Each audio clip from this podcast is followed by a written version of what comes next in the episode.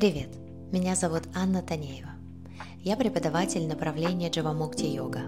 В этом подкасте я буду собирать техники дыхания и медитации, выполняя которые можно снять напряжение, стресс, тревогу, улучшить связь со своим телом, почувствовать себя более спокойно или просто настроиться на день и расслабиться перед сном. Я сама выполняю эти техники регулярно – для того, чтобы быть в контакте со своим внутренним миром, достигнуть состояния тишины и спокойствия. Попробуйте и вы. Все, что вам нужно, это найти 5-10 минут для практики.